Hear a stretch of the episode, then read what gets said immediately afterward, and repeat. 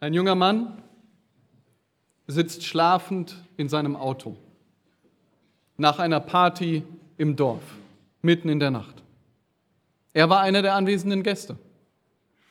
Als die anderen ihn bemerken, machen sie sich keine Gedanken. Er wird schon seinen Rausch ausschlafen, hat halt zu viel getrunken. In ein paar Stunden wird er wach werden und alles ist wieder wie vorher. Alle, die ihn sehen, denken sich das Gleiche. Doch er wird nicht wach. Hätten sie nur genauer hingeschaut. Hätten sie nur genauer hingeschaut, dann hätten sie gesehen, wie der linke Mundwinkel so komisch runterhängt. Hätten sie genauer hingesehen, dann hätten sie gesehen, wie die gesamte linke Gesichtshälfte seltsam runterhängt. Hätten sie nur genauer hingeschaut, dann hätten sie gesehen, dass er seltsam nach links neigt. Und hätten sie an dem Abend besser zugeschaut, dann hätten sie gesehen, dass er gar nicht getrunken hatte. Hätten sie besser auf den gesamten Kontext der Situation geschaut. Hätten sie das nur getan. Doch so bemerkt man erst viel zu spät, dass es eben kein Rausch war, sondern der Verschluss von wichtigen Blutgefäßen im Hirn. Es ist das, was die Grundregel in der Rettung ist. Achte immer auf den Kontext und lass dich nie durch augenscheinlich offensichtliche Situationen zu einer falschen Annahme verleiten. In diesem Fall kostete es den jungen Mann das Leben. Es war nur so, dass ein paar Freunde und Familienangehörige eins zu eins zusammengerechnet hatten, aber zum falschen Ergebnis gekommen waren. Was ihnen fehlte, war das große Bild, der Kontext der Situation. Und genau wie in dieser tragischen Geschichte geht es jedem von uns in so vielen Situationen, oder? Wir missachten den Kontext, wir haben nur einen Teil des Bildes, wir ziehen schnell unsere Schlüsse und jeder von euch kann sich bestimmt an eine Situation erinnern, wo er etwas gedacht oder sogar unterstellt hat, aber völlig vergessen hatte, den gesamten Kontext der Situation zu betrachten. Nachher ist man immer schlauer, sagt man landläufig. Und so geht es uns dann auch. Und wenn es uns dann langsam dämmert, was das große Bild der Situation war, dann bemerken wir, dass wir besser unsere Hausaufgaben gemacht hätten und uns nicht voreilig zu einem falschen Schluss hätten verleiten lassen sollen. Gerade in der heutigen Welt ist der Kontext von noch größerer Bedeutung. Da werden Aussagen von Leuten in 15 Sekunden YouTube Shorts oder TikToks zusammengebastelt. Tausende von Leuten, teilweise Millionen von Leuten schauen sich das an. Aber wie so oft sind es nur herausgerissene Zitate, die von der einen oder von der anderen Gruppe benutzt werden, um das eigene Ziel zu erreichen, aber mit dem gesamten Kontext der Rede der Person, wie sie es eigentlich geplant hatte, wenig zu tun haben. Und auch wir Christen haben uns nicht immer mit Ruhm bekleckert. Da werden gerne Bibelverse genommen, sogar teilweise innerhalb eines Satzes rausgerissen. Man kann sie dann als wunderschöne Karten kaufen oder als Posts bei Instagram lesen.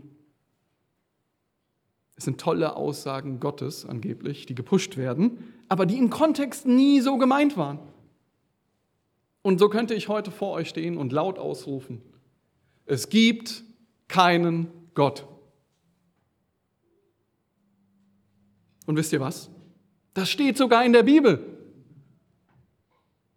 Lasst uns Postkarten drucken. Lasst uns Plakatwände machen. Lasst uns Videos drüber machen. Die Bibel sagt, es gibt keinen Gott. Und jetzt würdet ihr natürlich direkt widersprechen und würdet sagen, Alex, das kannst du so nicht sagen. Aber warum denn? Nun, im Psalm 53, Vers 2 steht, es gibt keinen Gott.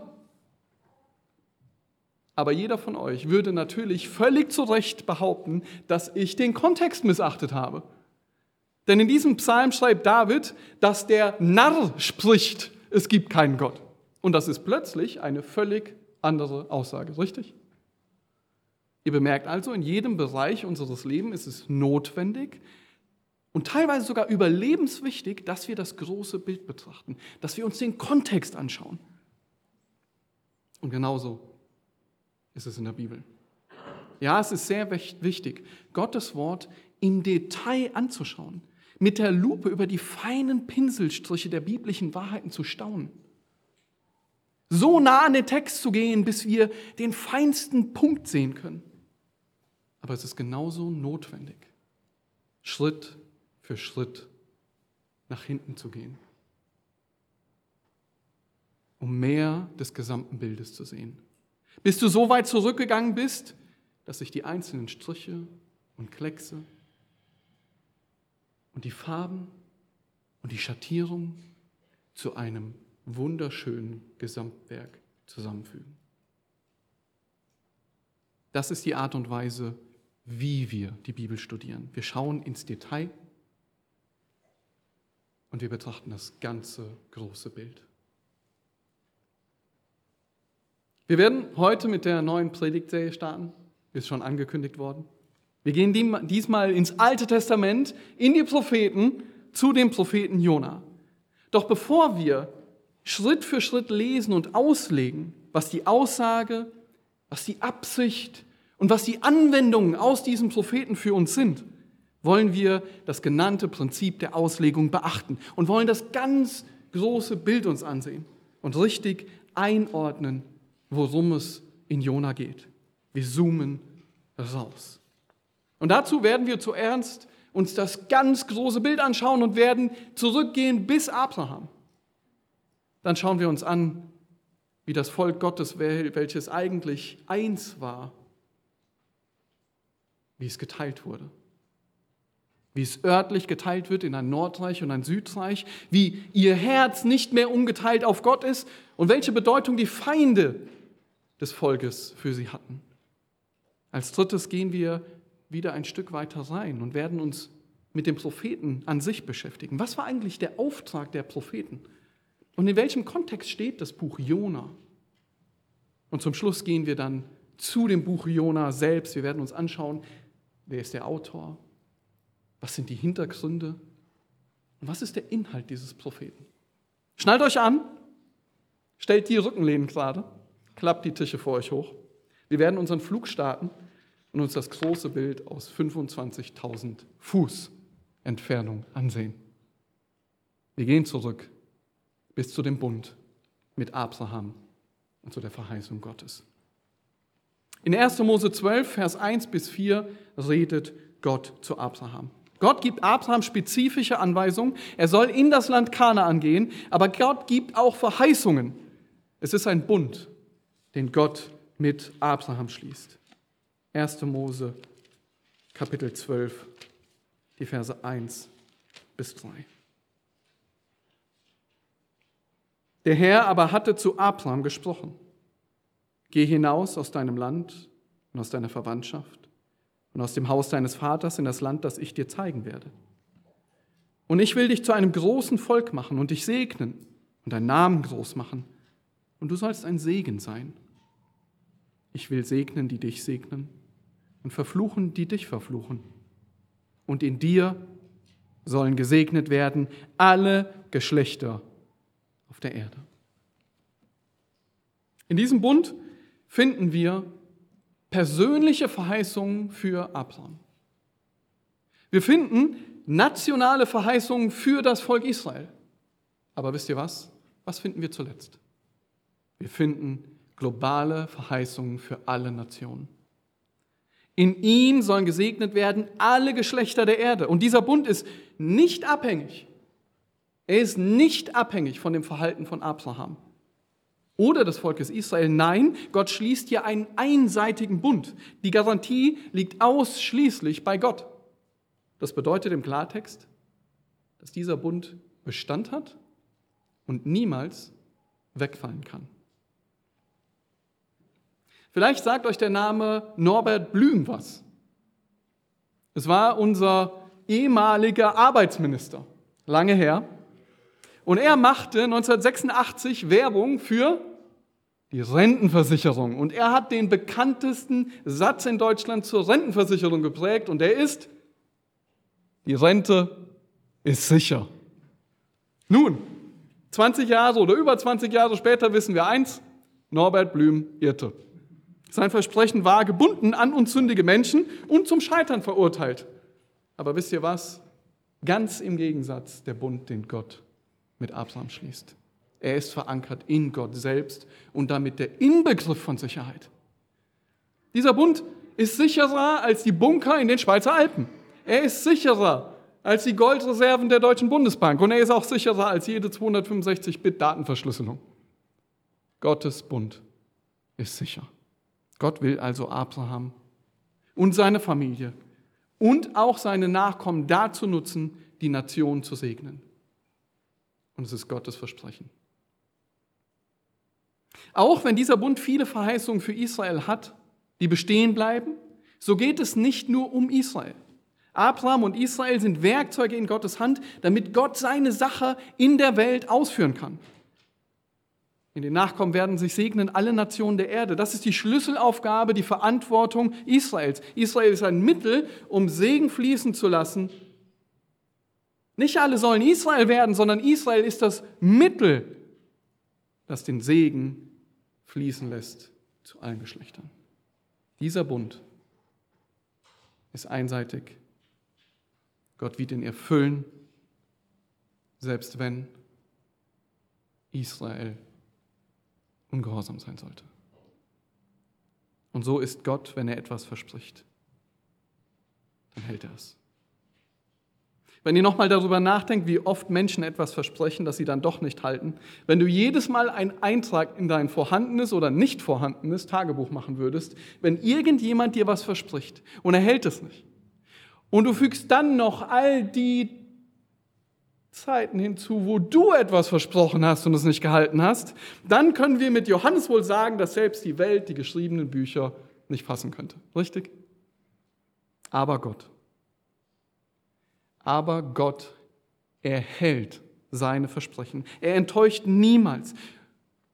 Und selbst wenn uns nicht passt, was er tut, was er versprochen hat, selbst dann können wir erkennen, Gott lügt nicht. Er tut, was er verspricht.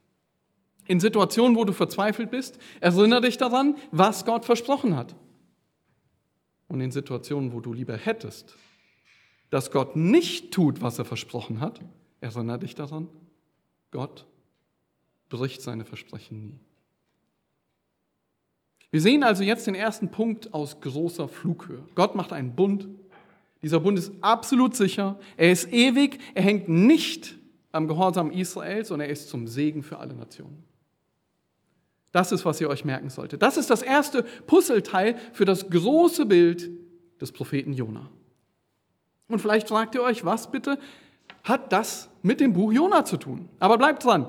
Denkt daran, desto mehr wir entdecken, desto mehr sehen wir von dem Gesamtbild.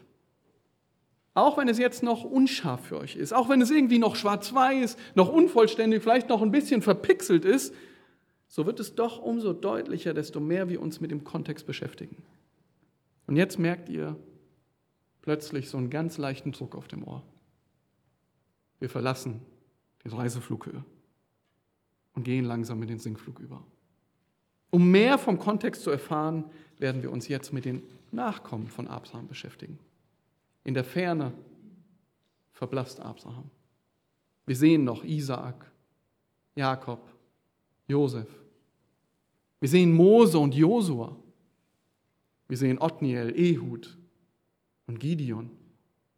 Während wir weiterfliegen, sehen wir auch Jephthah und Eli und Simson und Samuel. Und dann sehen wir die Könige Saul und David. Und plötzlich seht ihr vor euch ein Leuchten. Plötzlich sehen wir in der Ferne einen prachtvollen Palast, riesige Gärten, Wasserteiche, wundervoller Tempel und ein König mit einer Pracht, die seinesgleichen sucht. Salomo. Doch so schön all die Pracht ist, die wir sehen, sie ist nicht von langer Dauer.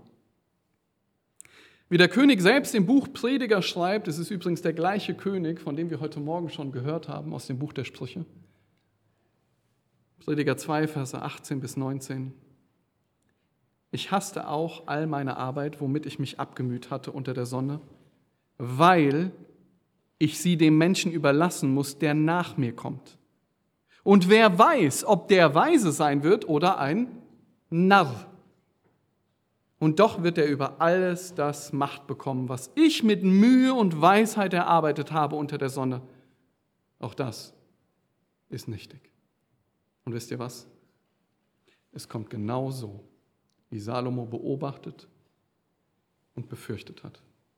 Das vereinte Israel, welches so wundervoll war, welches aufblühte, das so groß und wunderbar war, dass die Nachricht unter anderem bis nach Afrika getragen wurde, ist zerbricht. Knapp 1000 Jahre nach Abraham und nur 32 Jahre nach Beginn des Tempelbaus geht ein Riss durch das vereinte Volk Israel. Salomos eigener Sohn führt durch seine Starrköpfigkeit und durch seine Torheit die Spaltung herbei. Dieser Bruch wird endgültig besiebelt durch den Mord an einem Abgesandten. In 1. Könige 12 lesen wir, und der König Rehabiam sandte den Fronmeister Adoram hin. Aber ganz Israel steinigte ihn, sodass er starb. Der König Rehabiam aber eilte und stieg auf seinen Wagen, um nach Jerusalem zu fliehen. So fiel Israel ab vom Haus Davids bis auf diesen Tag.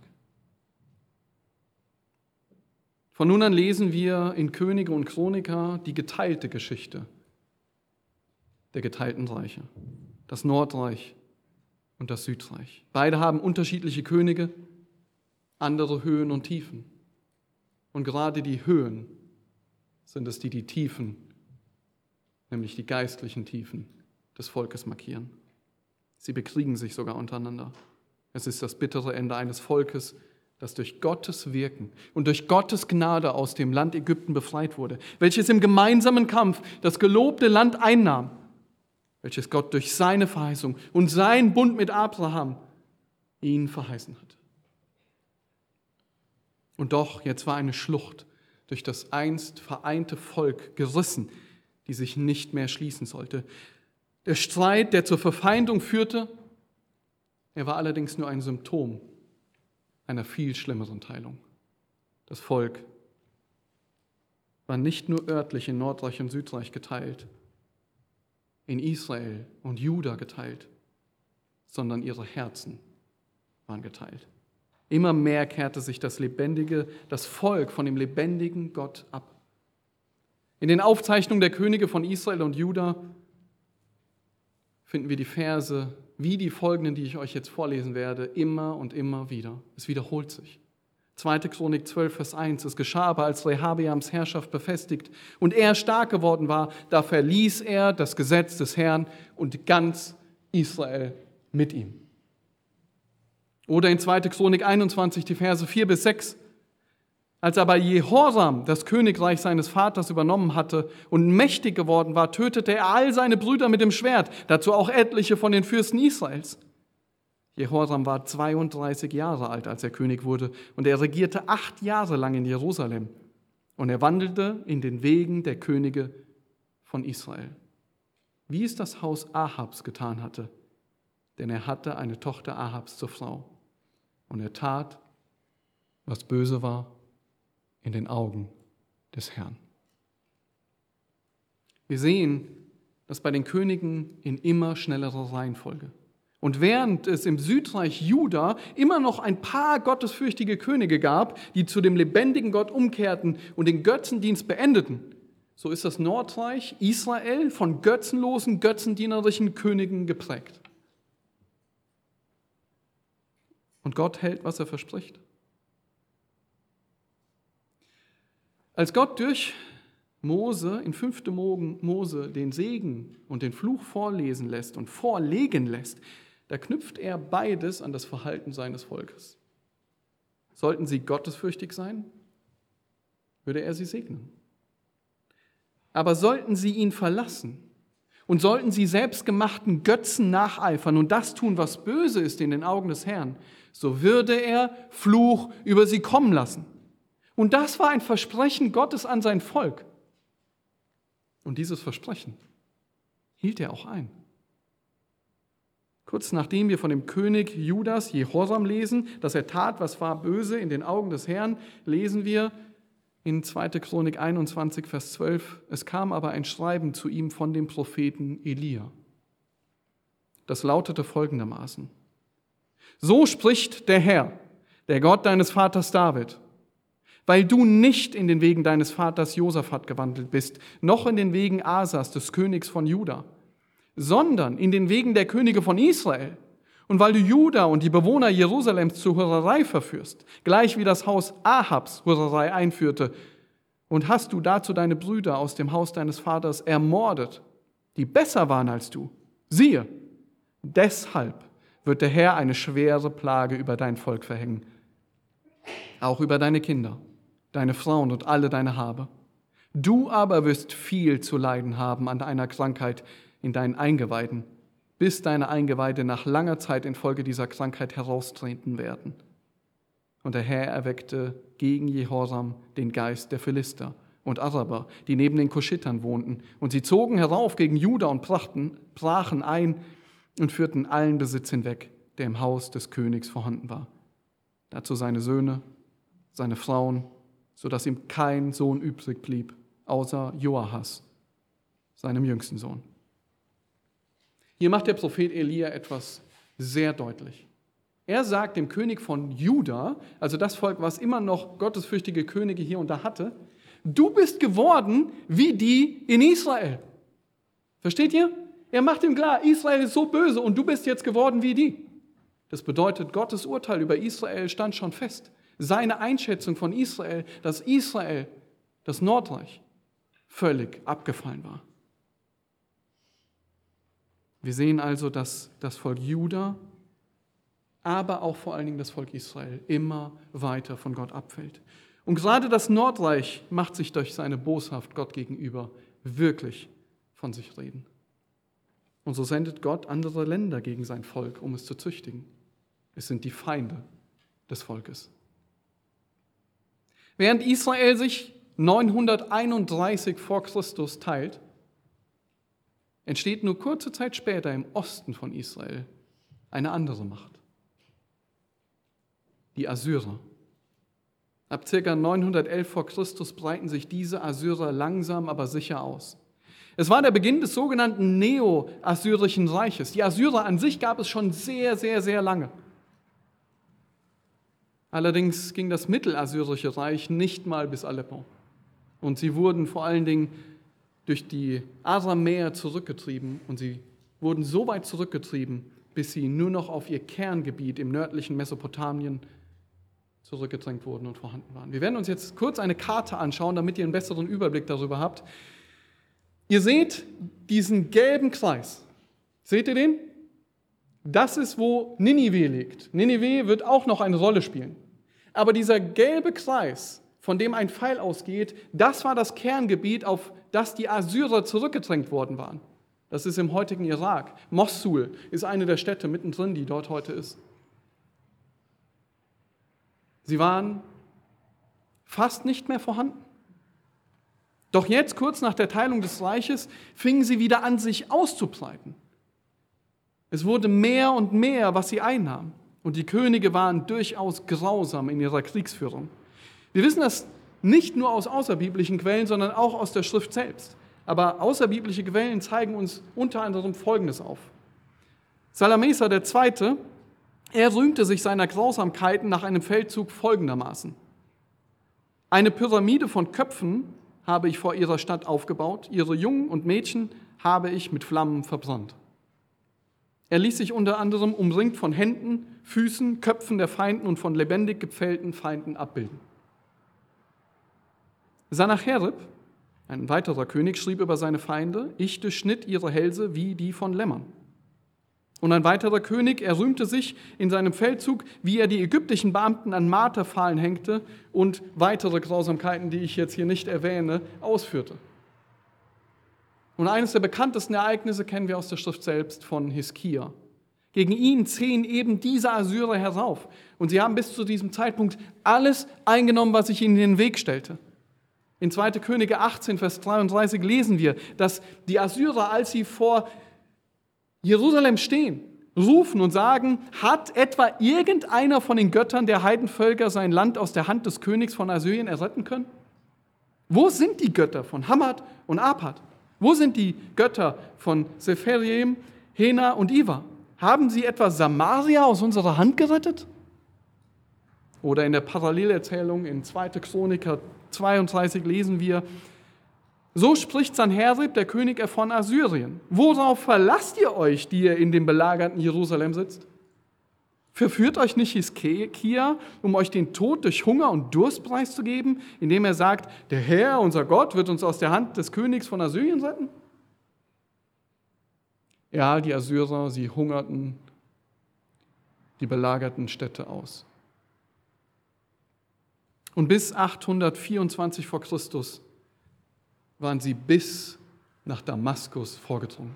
Damaskus, ihr wisst, liegt im heutigen Syrien und es ist an der Nordgrenze von Israel. Sie waren die dominierende Macht in der ganzen Gegend.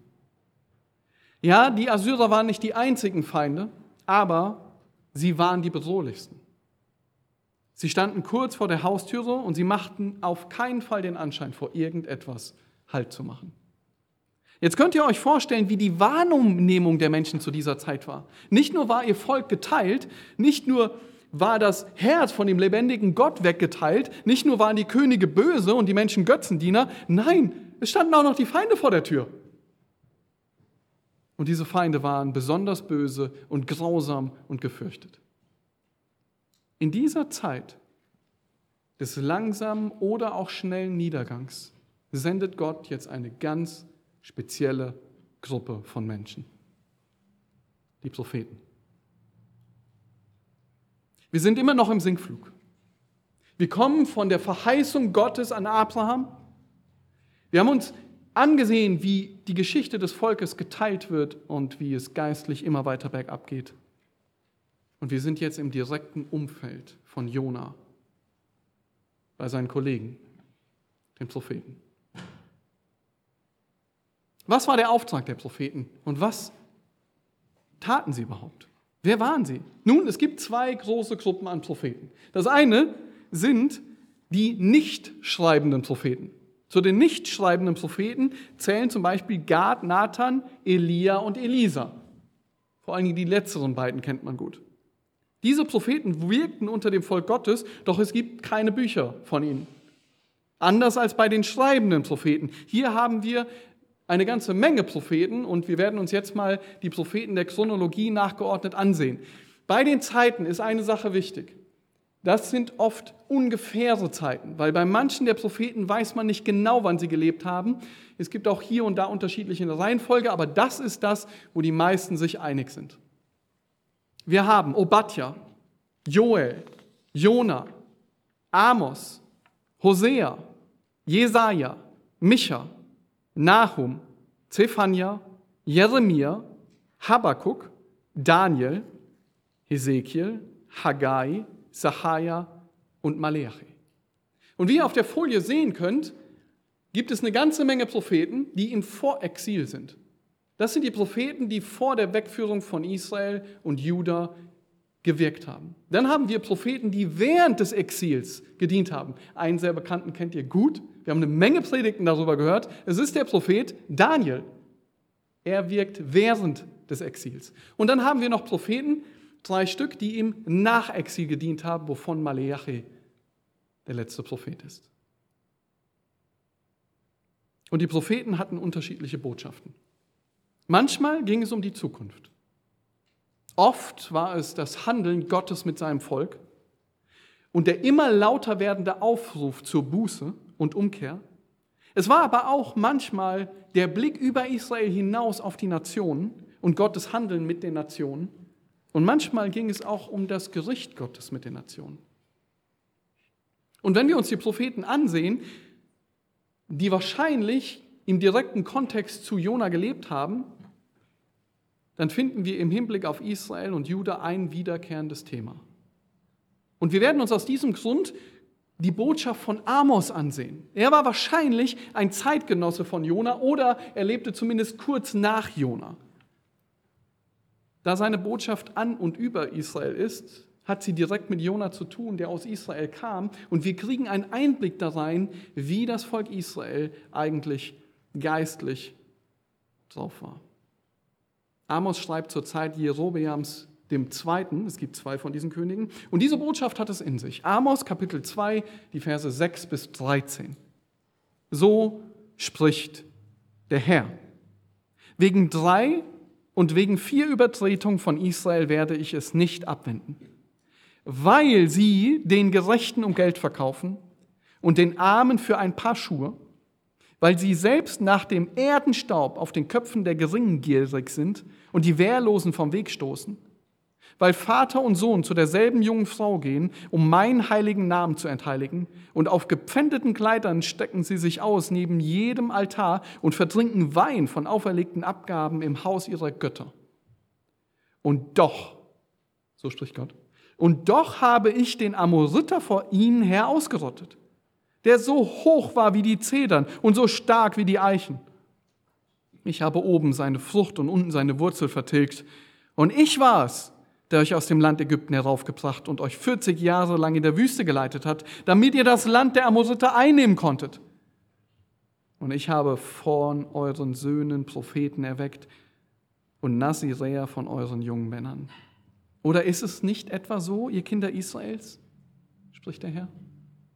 Ihr aber habt den Naziräern Wein zu trinken gegeben und den Propheten geboten und gesagt, ihr sollt nicht weissagen.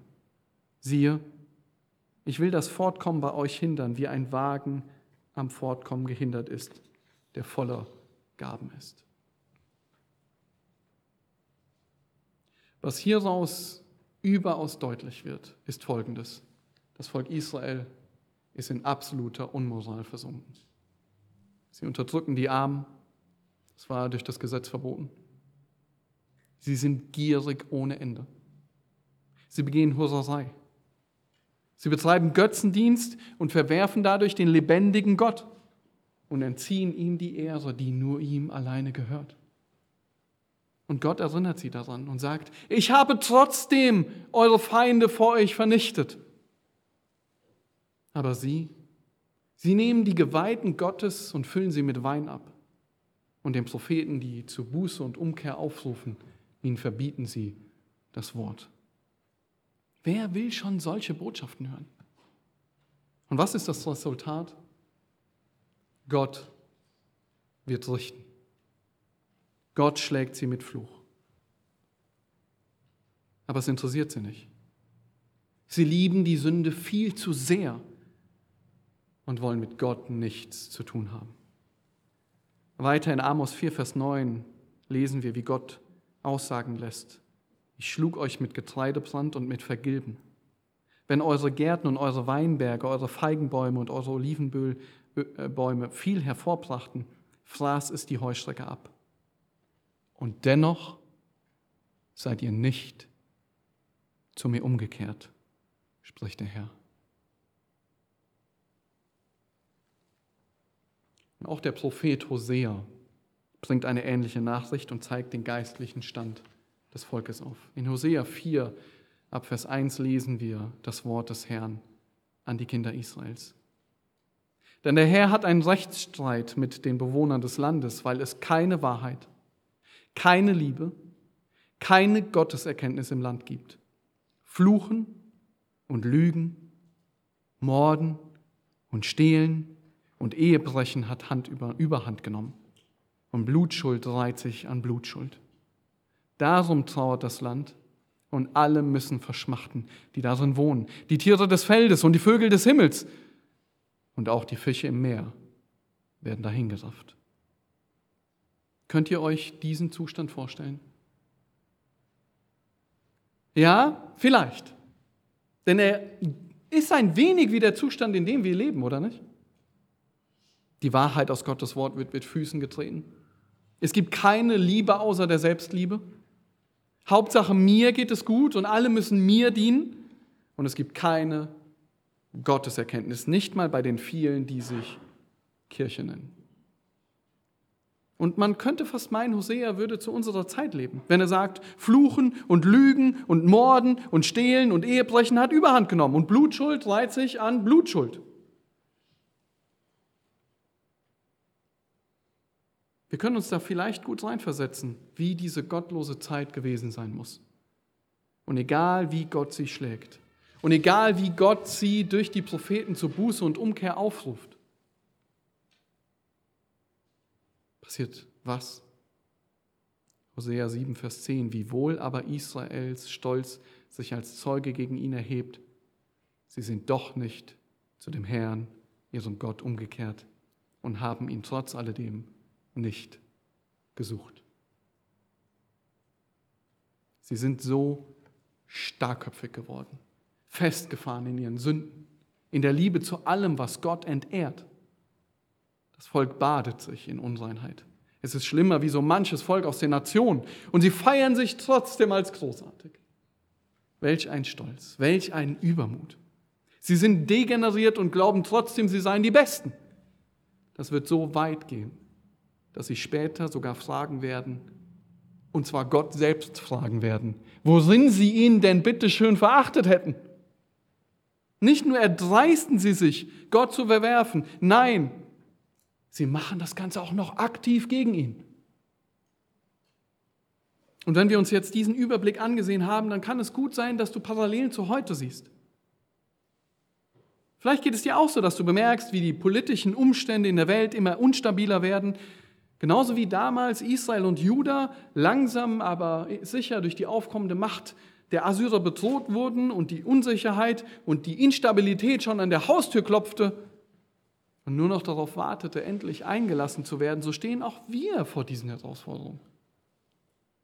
Das sind Weltmächte, die noch bis vor ein paar Jahren führend waren und sie versinken jetzt in der Bedeutungslosigkeit. Andere Mächte, lange, vielleicht sogar naiv unterschätzt, drohen uns jetzt gefährlich nahe zu kommen.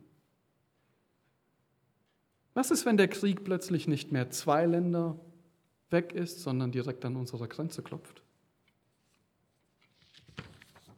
Und dann sehen wir in vielen westlichen Ländern das gleiche Muster wie bei Israel damals.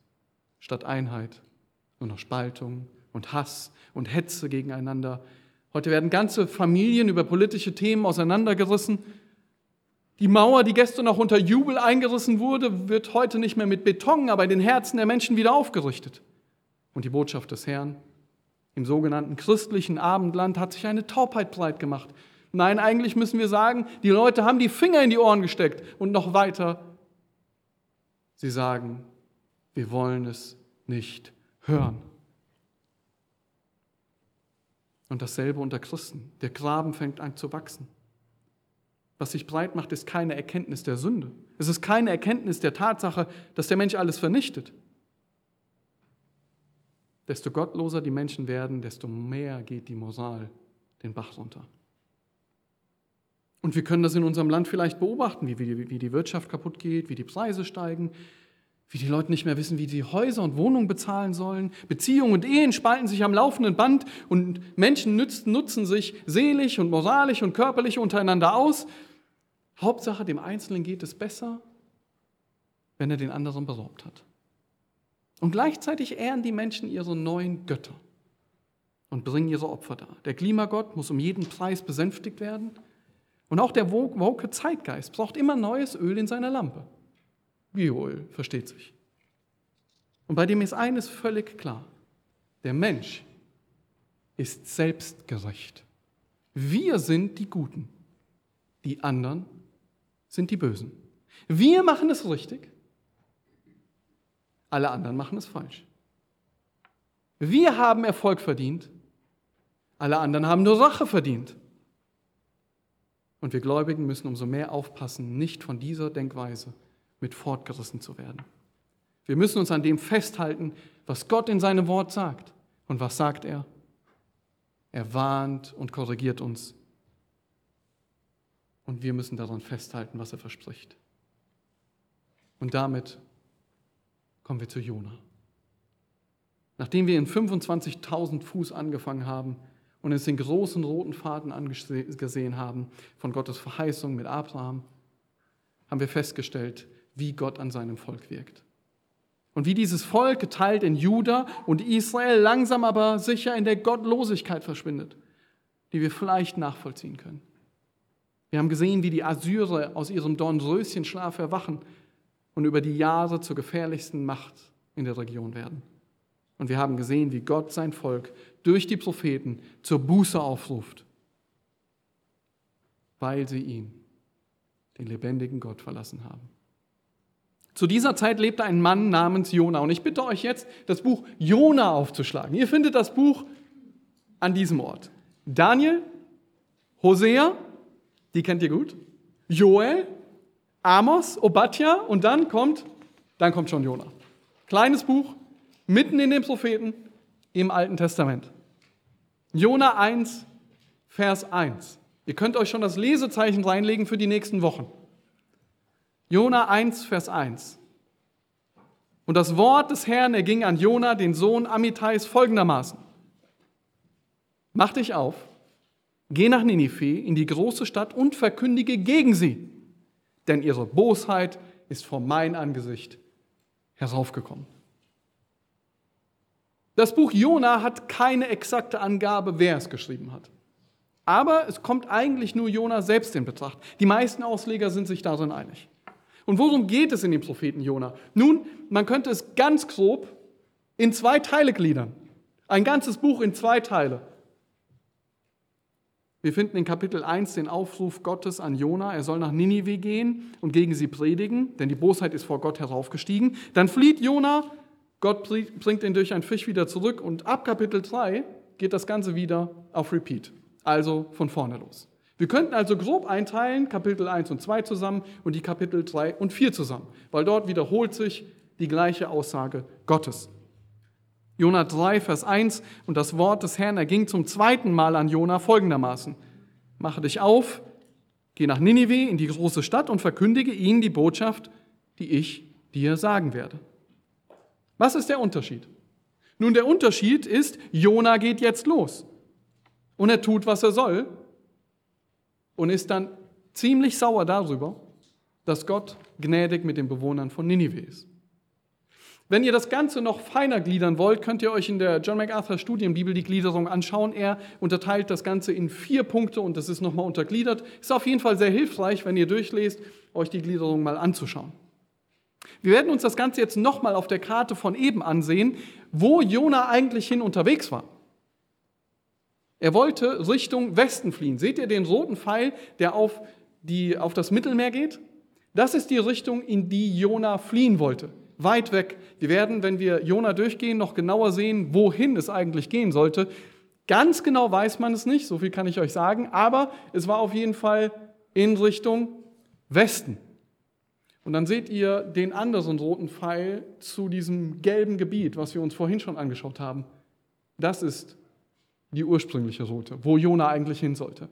Er sollte nach Ninive gehen. Ninive, eine große Handelsstadt, im heutigen Irak. Man hat ein paar Sachen ausgegraben, aber ihr kennt Mosul vielleicht noch aus dem Irakkrieg.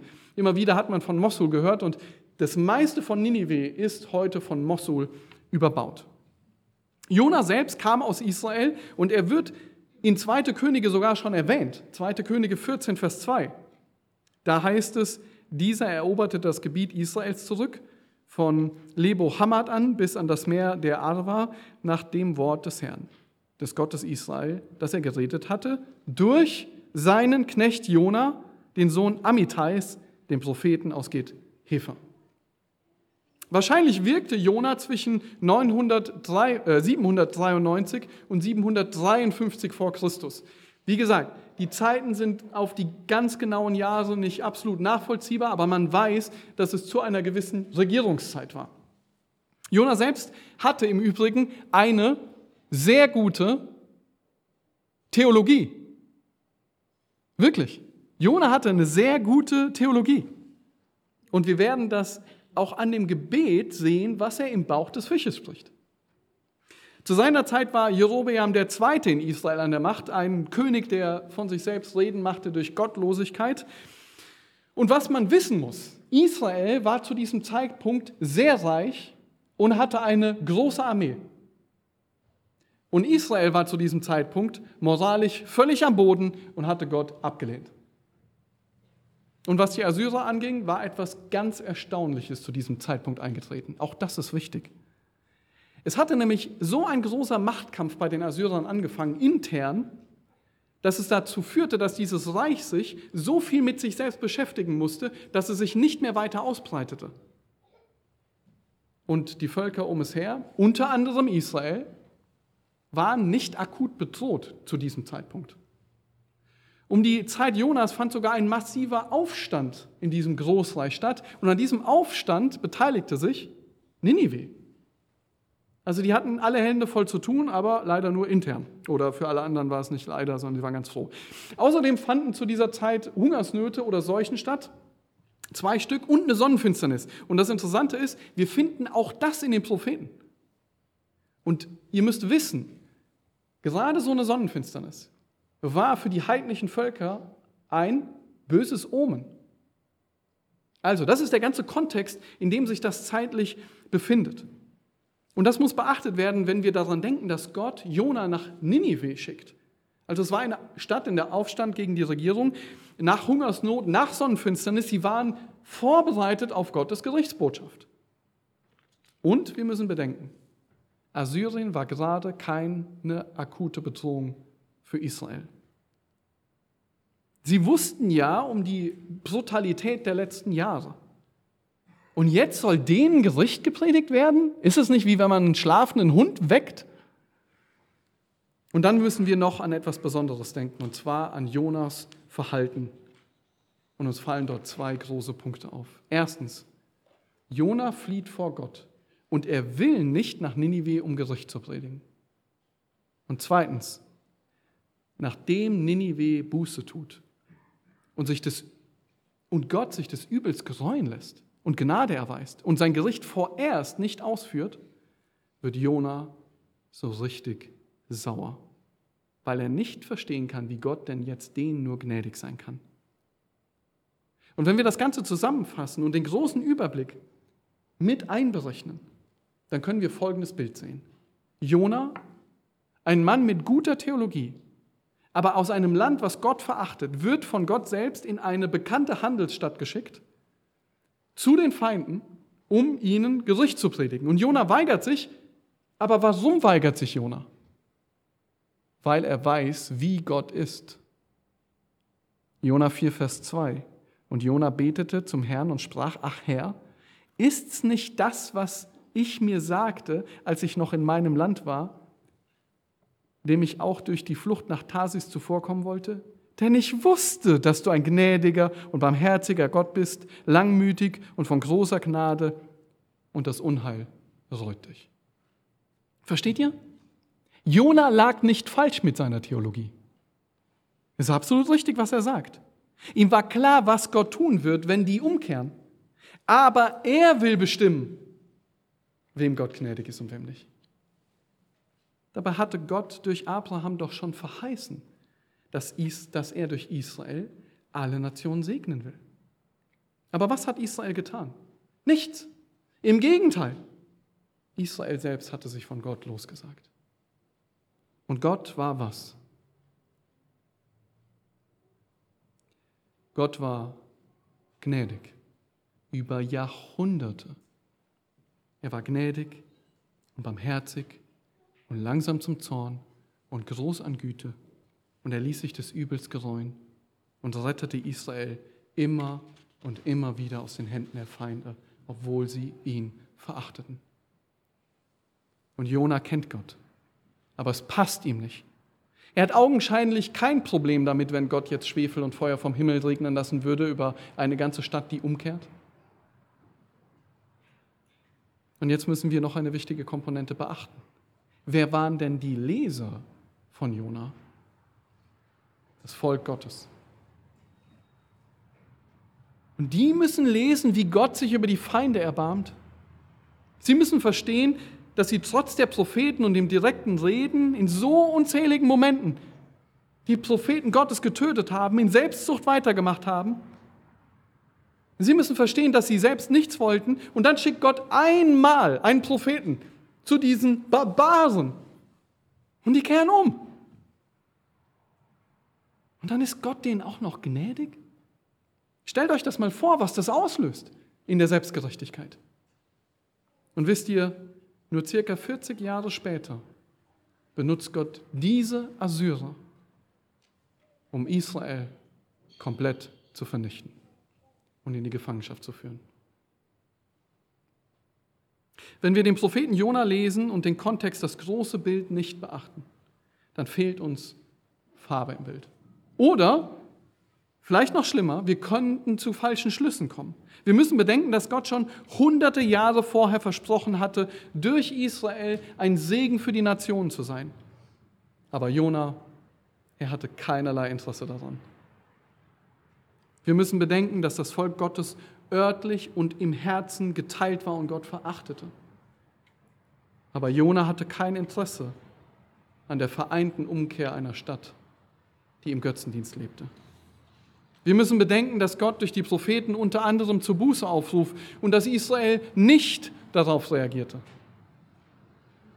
Und dass Jona zornig darüber wurde, dass Gott anderen gnädig ist, die umkehren. Jona, man könnte fast sagen, als Kind seiner Zeit hatte kein Interesse daran, dass andere die unverdiente Gnade Gottes bekamen. Er hatte keinerlei Mitleid mit den Bewohnern Ninives. Er war auf sich selbst fokussiert. Und John MacArthur schreibt in seinem Kommentar, Israels politischer Widerwille gegen Assyrien, verbunden mit dem Gefühl geistlicher Überlegenheit als Empfänger der göttlichen Bundessegnung, rief in Jona eine aufsässige Haltung gegenüber Gottes Missionsauftrag hervor. Jona wurde teilweise deshalb nach Ninive gesandt, um Israel durch die Tatsache zu beschämen, dass eine heidnische Stadt aufgrund der Predigt eines Fremden Buße tat, wohingegen Israel zur Umkehr nicht bereit war, obgleich viele Propheten ihnen dies predigten. Und bei all dem, was um uns herum passiert, ist es das, was wir anwenden sollten. Die meisten haben eine recht gute Theologie, recht gute Bibelkenntnis und eine Kenntnis vom Evangelium. Aber meistens mangelt es uns nicht an dem Wissen darüber, genau wie bei Jona. Wir vergessen zwei Dinge. Wir bedenken nicht das große Bild, welches Gott in seinem Wort offenbart.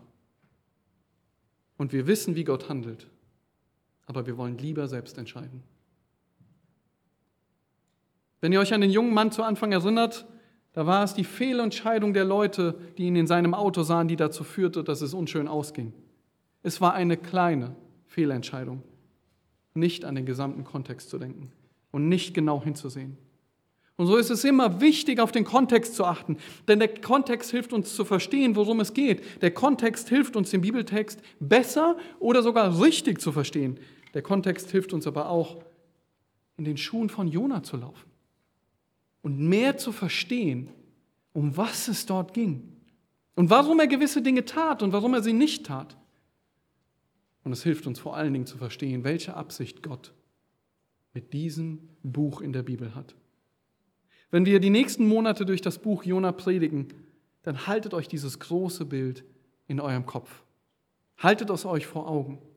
Und wenn ihr zu Hause mit der Bibellese anfangt und es ist mehr als eine Aufforderung. Lest den Propheten Jona drei, vier, fünf Mal durch. Es sind vier Kapitel. Das habt ihr innerhalb von 15 Minuten gemacht. Haltet diese, diesen großen Kontext vor Augen. Gott hat einen Plan des Segens auch für die Nationen. Und trotz Teilung von Israel und Juda hält Gott an seinen Verheißungen fest. Er hält sein Versprechen. Und auch wenn die Feinde grausam waren, Gott erbarmt sich weil sie Buße tun. Und auch wenn Jona kein Mitleid hatte, Mitleid hatte und Israel dachte, dass die anderen doch so viel schlimmer sind, so erbarmt sich Gott über diejenigen, die Buße tun und umkehren. Und ich möchte abschließen mit einem Vers aus Lukas 5, wo der Herr Jesus selbst das auf den Punkt bringt. Lukas 5, Vers 31. Und Jesus antwortete und sprach zu ihnen, nicht die Gesunden brauchen den Arzt, sondern die Kranken. Ich bin nicht gekommen, Gerechte zu berufen, sondern Sünder zur Buße. Lasst uns beten. Ihr könnt dazu sitzen bleiben.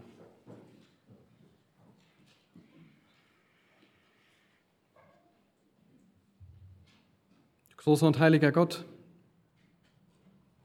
es ist erstaunlich, wenn wir dein Wort lesen,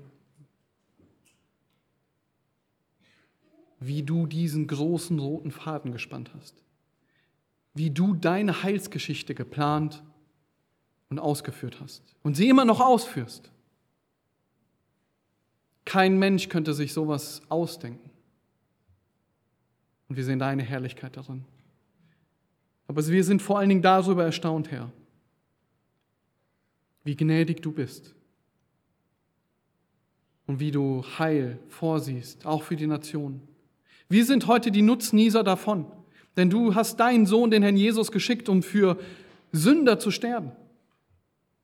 Und wir dürfen sehen, Herr, wie du dein Versprechen hältst und Rettung wirklich möglich ist.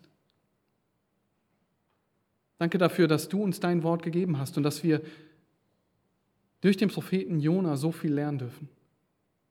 Danke dafür, dass wir dein Wort studieren dürfen, dass wir es in Händen halten und dieses große Bild sehen dürfen und darüber staunen dürfen, wie du bist. Und wir wollen beten, Herr, dass dieses Wort unsere Herzen verändert und dass es nicht dazu führt, dass wir dich verachten, sondern dass wir dich anbeten und dir die Ehre bringen, die dir gebührt. Amen.